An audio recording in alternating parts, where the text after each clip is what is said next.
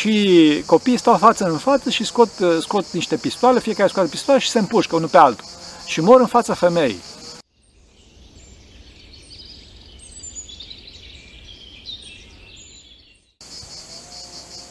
Slavă Tatălui și Fiului Sfântului Duh și acum și purea și în vecii veci. Amin. Pentru rugăciune Sfinților Părinților noștri, Doamne, Iisuse Hristos, Fiul lui Dumnezeu, miluiește pe noi. Amin. Astăzi uh, o să vorbim puțin despre sfârșitul lumii, dar nu așa cum vă așteptați. Fraților, Antichrist o să vină la sfârșitul lumii. E, bine, și acum vă întrebați când o să fie sfârșitul lumii, că totdeauna oamenii se întreabă de astfel de lucruri. Ei bine, trebuie să știți că oricine vă va spune o dată, minte, pentru că această dată depinde de pocăința oamenilor. Deci orice profeție care conține ea date și așa mai departe nu sunt de la Dumnezeu. Pentru că, după cum spuneam, pocăința este importantă, este capitală pentru a amâna data sfârșitului lumii. Oamenii se pocăiesc și fac bine, data sfârșitului lumii se va amâna. Oamenii păcătuiesc, data sfârșitului lumii se va apropia. Mergeți. După cum vedem astăzi, însă ne îndreptăm cu pași destul de rapizi în direcția respectivă, însă eu nu să intru în diferite speculații, mai mult sau mai puțin adevărate legate de data acestui sfârșit. Desigur că au fost destule teorii pe această temă, mai ales din partea protestanților, da? nu sunt foarte ortodoxe aceste lucruri. Chiar nu știu dacă știți, există un site care se numește, dacă nu mă înșel, dacă țin bine minte, 100 de date când are loc sfârșitul lumii.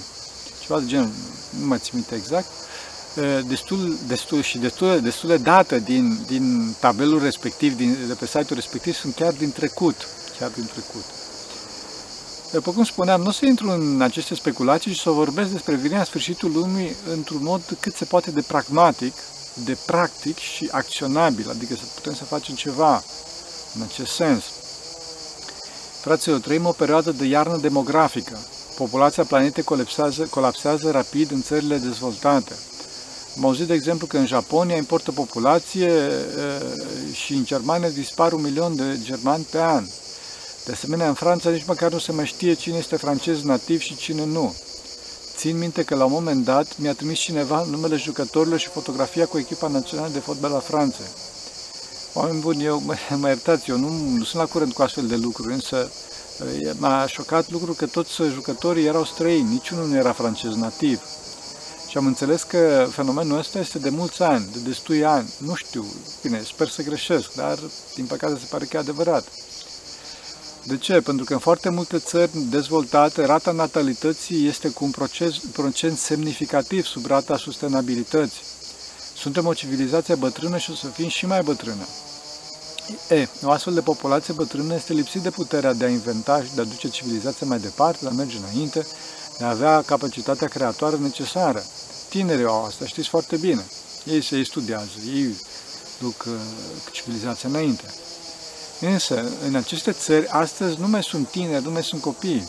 Și cei care sunt, în cea mai mare parte, dacă nu în totalitate, mă rog, au capacitatea creatoare distrusă din cauza plăcerii. Acum o să mă întrebați, cum s-au ajuns aici? E, cum s-au ajuns aici? E simplu, din cauza păcatului. Păcatul, după cum de foarte multe ori am spus, e plăcere distorsionată, plăcere materială.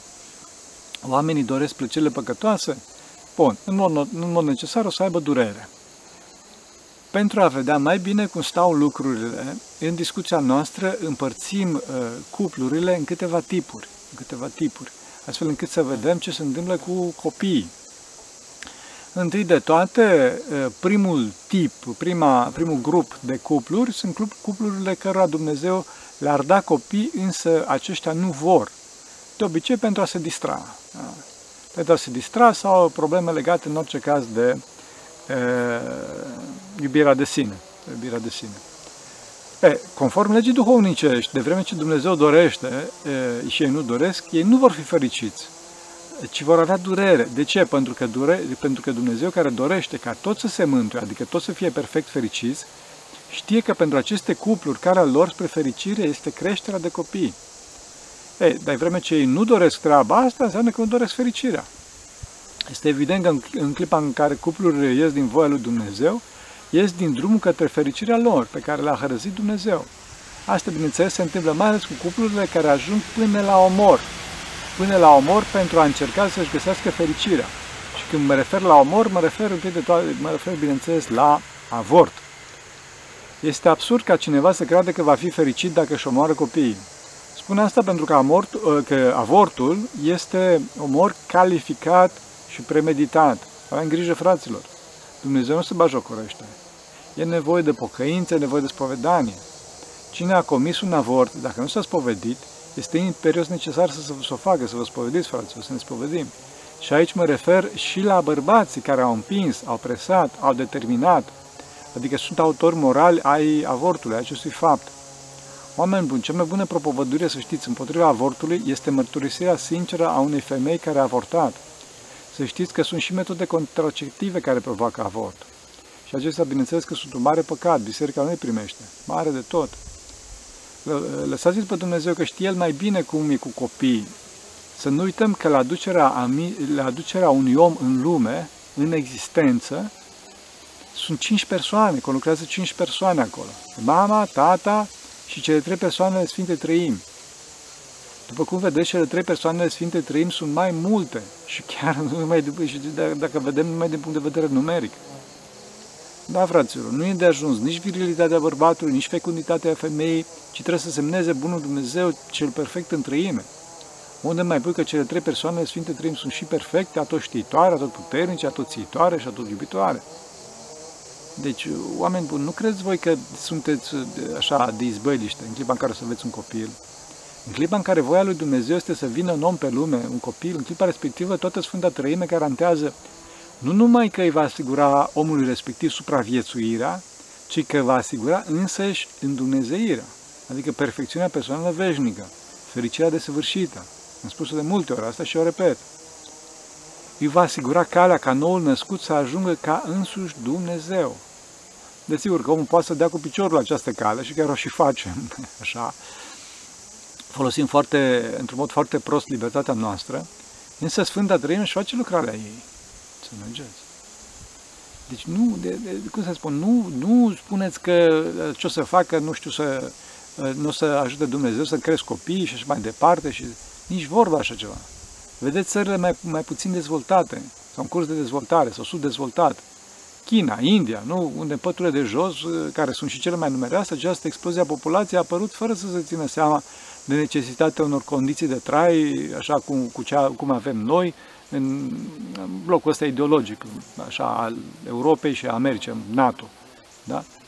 Asta ca să nu mai vorbim de țări precum Nigeria, unde au ajuns la 220 de milioane de locuitori. Am auzit o cifră la un moment dat. Și unde, conform ultimul tarif, nu știu dacă știți că acolo e, e, e listă de prețuri pe care, așa, o femeie echivala cu o vacă sau cu patru capre. Deci cineva, cineva care era crescător de animale își cumpăra un harem, câte femei dorea, și era un lucru comun, relativ comun pentru bărbat, să aibă în jur de vreo 50 de copii. De temă de prestigiu pentru ei. Înțelegeți, fraților, în țările astea nu există această psihoză care există la noi. Și paradoxal, dacă doriți, frică relativ la copii care, care, există, care există în blocul ideologic nord-atlantic, cum spuneam. Adică ce mă facă, dacă se îmbolnăvește, dacă aia, dacă aia, griji, probleme, e, astea toate sunt de la vrăjmașul, fraților. Revenind la voia lui Dumnezeu, relativ la cuplurile în care acesta dorește să existe copii, desigur că voia lui Dumnezeu trebuie să știți că se poate schimba în timp. Adică un cuplu să poată să aibă copii pe la un anumit timp, iar după aceea, din cauza vârstei sau a unei boli sau a unei alte condiții medicale sau, sau, mă rog, de altă natură, cuplul respectiv să nu mai poată să aibă copii. De vreme ce însă oamenii sunt în voia lui Dumnezeu, să nu se tulbure, nu vă tulburați, fraților, că o să ajungeți la fericire. Adevărat însă că diavolul luptă acer pe tema asta, ca în orice temă de fapt, care poate să desparte pe om de Dumnezeu și poate să, să tulbure. Tulbure, totdeauna, nu-i bine nici așa, nu-i bine nici așa. Că am ajuns aici, diavolul să știți că tulbură mai ales pe cuplurile care își doresc să aibă copii, însă nu le dă Dumnezeu. Aceste cupluri poate să aibă, pot, pot, să ai, pot să aibă mari probleme cu tristețea, cu un sentiment de neîmplinire, cu care chiar pot să ajungă la certuri și tensiuni în familie pe această temă și chiar până la despărțire, ferească Dumnezeu. Aceste cupluri trebuie să știe că sunt în principal două motive pentru care Dumnezeu nu dorește ca ei să aibă copii. 1. Să se dedice mai mult lui Dumnezeu, adică aceste cupluri au capacitatea să se desprindă mai mult de lumea aceasta, să aibă o relație mai personală, mai duhovnicească cu Dumnezeu, pe care tot să-și o, fructifice, să-și o fructifice, fraților, pentru un program duhovnicesc uh, susținut, adecvat, care trebuie să fie constant, după cum spunem de foarte multe ori. Înțelegeți? Și doi, e cazul lui Avram și lui Isaac, celebru, celebru caz. Vezi că Avram și-a dorit foarte mult un fiu pe care, pe care nu putea să-l dobândească. Dumnezeu a promis un copil și nu un copil oarecare, ci un copil într care se vor binecuvânta toate neamurile, după cum spunea la Scriptură. Da? Iar urmașii lui vor fi castele pe cer. Citiți la afacere, să vedeți. Deci cineva cu totul și cu totul deosebit care va schimba cursul istoriei. Toate aceste promisiuni cu totul extraordinare, plus faptul că însă Sfânta Trăime a venit în mod tainic la el, la stejarul lui Manvri, și l-a anunțat personal că la anul, pe vremea aceasta, Sara, soția lui, da, va avea un fiu, toate lucrurile astea l-au făcut pe Avram să-l considere pe drept cuvânt pe Isaac cineva cu totul și cu totul special și dorit direct de la Dumnezeu, după cum era și, și era de fapt. Înțelegeți? Bun, ok. și la un moment dat, Dumnezeu îi spune lui Avram, mergi și îl jerfești pe Isaac, pe care tu îl iubești, îl jerfești mie. Deci mie, wow, ce a făcut asta Dumnezeu? De ce? Răspunsul imediat este ca să încerce credința. Da, așa este, însă există și un alt motiv la fel de important, să știți. Avram, datorită faptului că îl iubea pe Isaac, așa cum nu tremuia, se depărta de Dumnezeu. Avram se concentra prea mult pe Isaac, pe, ca iubirea lui era concentrată pe Isaac și uita de Dumnezeu, uita de Dumnezeu, toată iubirea lui cădea pe Isaac. Din cauza asta Dumnezeu îi spune pe Isaac pe care tu îl iubești. Înțelegeți? Era o scurcircuitoare a iubirii care nu mai trecea până Dumnezeu. Acum, Dumnezeu știe că același fenomen se poate întâmpla și cu anumite cupluri și pentru a evita paguba care provine, provine din depărtarea de Dumnezeu, provocată de o dragoste bolnăvicioasă pe care anumiți părinți ar exercita asupra copiilor lor, din această cauză Dumnezeu nu îngăduie ca anumite cupluri să aibă copii. Desigur că noi trebuie să ne limităm pe legea noastră omenească și să ne dorim copii, însă să nu ne panicăm sau să nu ne tulburăm peste măsură în clipa în care Bunul Dumnezeu nu dorește acest lucru, pentru că nu suntem noi mai înțeles decât Dumnezeu, fraților. Dumnezeu e mai deștept ca noi. Desigur că cuplurile care nu au copii pot să, pot să și înfieze, să înfieze un copil. Dumnezeu știe și de, cum, cum să hotăresc ei. Acum, ca să fiu sincer, mai există și a treia categorie. Acelea care, cuplurile au, care au copii, pe care însă îi ia Dumnezeu. Acum aici avem iarăși cazul lui Avram și Isaac și legat de aceasta a copiilor care mor tineri. Acum, desigur că e o mare durere, însă trebuie să știm în acest context care e scopul lui Dumnezeu și când moare omul. Scopul lui Dumnezeu este maximizarea fericirii umane în veșnicie. Și deci, Dumnezeu îl ia pe cineva la el în clipa lui de maxim duhovnicesc. Pentru că moartea înseamnă stabilizare, după cum am mai spus, după moarte, adică omul nu se mai poate pocăi, din această cauză Dumnezeu îl stabilizează pe om când îi este cel mai convenabil omului. Da? Dumnezeu e tată, Dumnezeu este neutru. Datorită faptului că noi nu știm când este clipa de maxim duhovnicesc a celuilalt, din această cauză nu avem dreptul să omorâm pe nimeni, decât mai în cazul instituțional, adică război și așa mai departe. Dumnezeu însă care știe, are și dreptul și puterea și cunoștința necesară pentru a scoate pe om din acest stadiu, din viața asta de aici, și aduce într-o etapă nouă din viața sa veșnică, în viața viitoare. Desigur că dacă moartea cuiva este efectul unui păcat, cine a păcătuit va da răspuns pentru asta, da? Să, să, să ne înțelegem. Acum pot să vă dau și niște cazuri pe tema asta.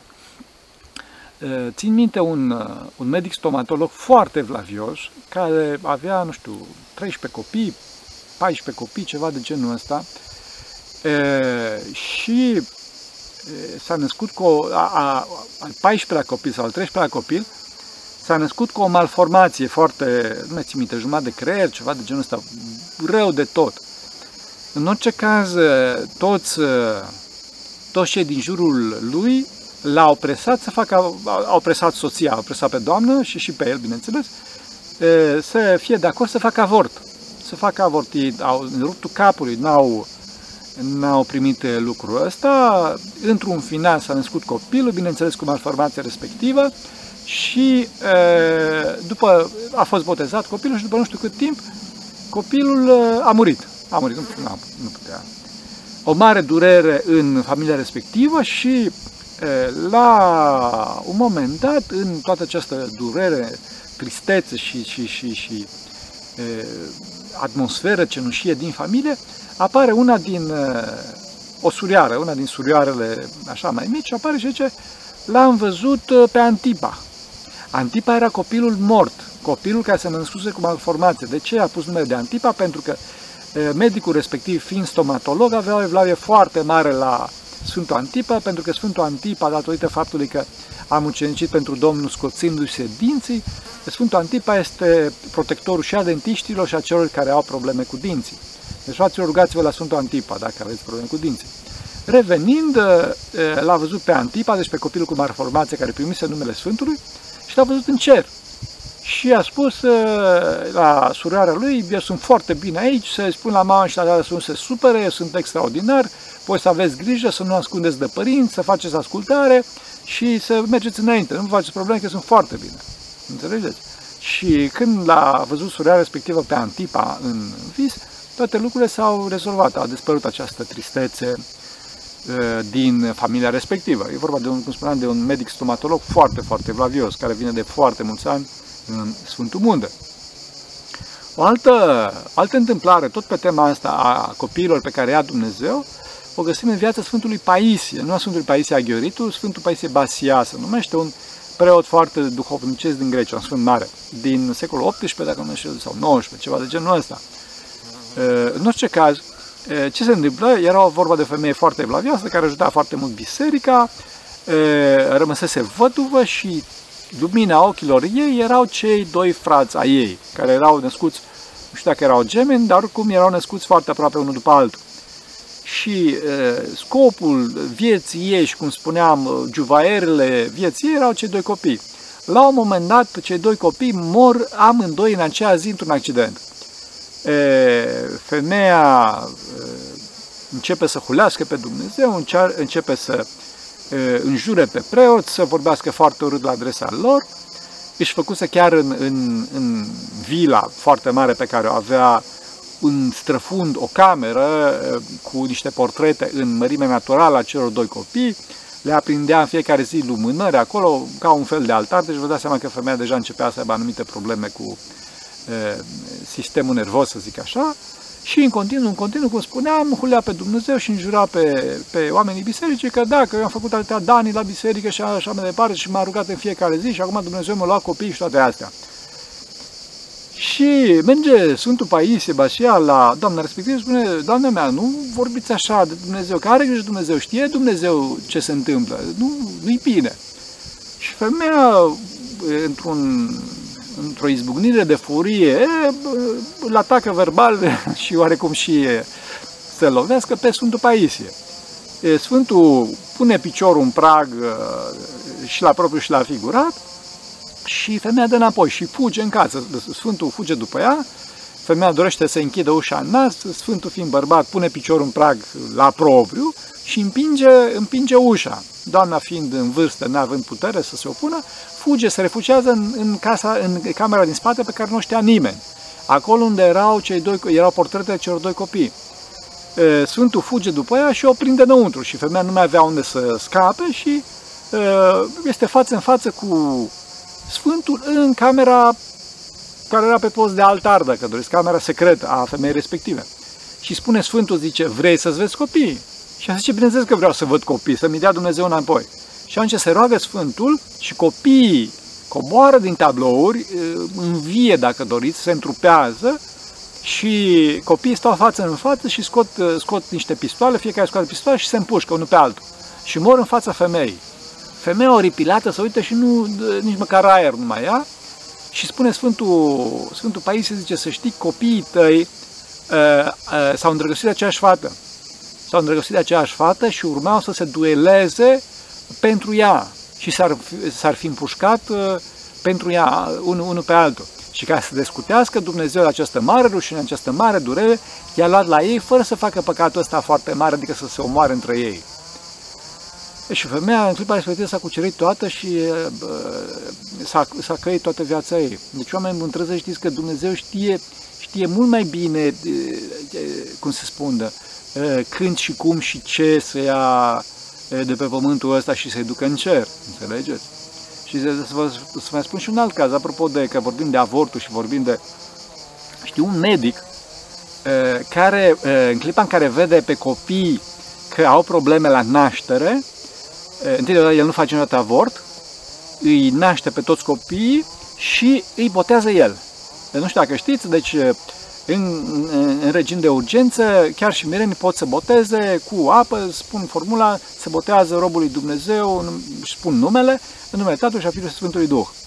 Ei, și la un moment dat era un cuplu care avea, avea un copil cu mari probleme e, la naștere și se duc la maternitate și se întâlnesc cu acest medic și medicul îi spune, Doamne, femeie, ți-a murit copilul. Dar poți să pomenești, îl cheamă Ioan. Îl cheamă Ioan. Femeia rămâne așa, se blochează și după asta zice, domn doctor, să știți că e de la Dumnezeu. Să știți de la Dumnezeu că noi am fost la, am fost la e, starea civilă și am vrut să-i, să-i trecem numele, să ne înregistrăm, să facem. Și acolo noi eram foarte preocupați, discutam între noi despre problemele copilului și doream să-i punem numele Ștefan. Doream să-i punem numele Ștefan și la un moment dat ofițerul stării civile, deci funcționa de acolo, s-a, s-a răstit la noi, ce nume vreți să puneți? Și noi ne-am, ne-am speriat oarecum de uh, interpelarea răstită a funcționarului de acolo și am spus Ioan. Ioan, chiar dacă doream să punem Ștefan, am spus Ioan și Ioan a rămas. Ioan a rămas, da. E numele doctorului. Doctor. Da. Un alt caz clasic în care noi percepem pe Dumnezeu ca nemilos ca să ne ia copii este cazul monahismului sau, în general, a unei vieți duhovnicești mai înalte. Trebuie să știți că Dumnezeu face asta, ia pe copii pentru o viață duhovnicească mai înaltă, ca să binecuvânteze familia până la șaptele neam, fraților. Și dincolo de asta să fie ajutați mulți oameni pe rugăciunea sa, întâi de toate și după asta și prin exemplu său. Prin exemplu său. Cum am spus de multe ori, nu subestimați puterea rugăciunii, că diavolul nu o subestimează și lupta cer ca să nu se, să nu se întâmple aceasta. Am vorbit pe larg în episoadele legate de desprinderea de lume și de înstrăinare despre această luptă a vrăjmașului. Acum însă vreau să amintesc doar un singur lucru. Știți, dacă tânărul sau așa fuge în Statele Unite sau în vest și acolo e foarte greu sau chiar ajunge șomer sau ajunge și chiar homeless, ce zice, nu-i baică, de, nu, așa e viața, abia chiar simți, simți și oarecare mândrie că s-a dus în vest, adică da, e în străinătate. Dacă însă cineva pleacă la monahism sau la viață duhovnicească mai înaltă, cu alte cuvinte se dedică lui Dumnezeu, ceilalți se dau de ceasul morți și zic, tu lai că l-am pierdut, știi? Păi, asta e răspunde la diavol. Asta pentru că nu au experiența, nu aveți experiența, nu avem experiența nici a ceea ce înseamnă perfecțiunea personală veșnică, nici cine Dumnezeu și nici care război vrăjmașului. Nici care război vrăjmașului. Un fenomen similar se întâmplă și în cazul în care cineva rămâne necăsătorit și se dedică lui Dumnezeu ca monah sau monahie, în lume, să zic așa. Are război și pe dinăuntru lui și pe din, și de, și de la, și pe din afara lui sau a ei, de la cei din jur. Fraților, nu, nu, nu, cum se spune, nu călcați voi voia lui Dumnezeu. Problema cea mare aici este, nu, nu, deci în, în, în, în tema asta copiilor, problema cea mare nu este, cum să zic eu, numai micșorarea natalității în țările creștine. Bine, unele țări sunt eretice sau chiar atee, însă totuși influențele creștine sunt foarte, foarte vizibile. Deci problema nu este numai micșorarea natalității cu mult sub nivel de sustenabilitate, cu toate efectele secundare nefaste, foarte nefaste, care duc la decadența și dezintegrarea arealului acestea, ci și creșterea vertiginoasă a populației necreștine sau anticreștine. Noi nu vorbim aici partizan, ci vorbim cu conștiința faptului că este sau Hristos sau haos. Ortodoxia nu e partidul meu, ortodoxia nu este partid, ci, încă o dată mă repet, știința medicală corectă care are ca scop vindecarea sufletului și ajungerea la uniunea cu Dumnezeu, la fericirea veșnică. Asta e ortodoxia, fraților. Înțelegeți? Ei, dacă ortodoxia nu este partid, ci știința medicală prin care vin roadele Duhului Sfânt, adică dragostea, bucuria, pacea, îndelugă răbdarea, facerea de bine, bunătatea, înfrânarea și celelalte, după cum spune Sfântul Apostol Pavel, da, în, în Noul Testament, Înseamnă că, că în și prin populațiile care sunt departe de ortodoxie, vin cele contrare. Adică nu mai avem nici dragoste, nici pace, nici bucurie, nici nimic. Nici bunătate, nici facere de bine. Chiar dacă, desigur, că pot să existe cazuri izolate pe care Dumnezeu le miluiește, pe baza conștiinței lor și nu a credinței greșite de care suferă. Înțelegeți? E o mare problemă. Sigur că așa de departe, parcă totul sunt bine, dar în clipa că le cunoașteți mai de aproape, e o mare problemă. Am vorbit puțin înainte de Nigeria, de exemplu, da? Țineți minte? În China am amintit în clipul nostru problemele majore generate de unele de aspecte legate de religia lor, de reîncarnare, în clipul despre reîncarnare. Da?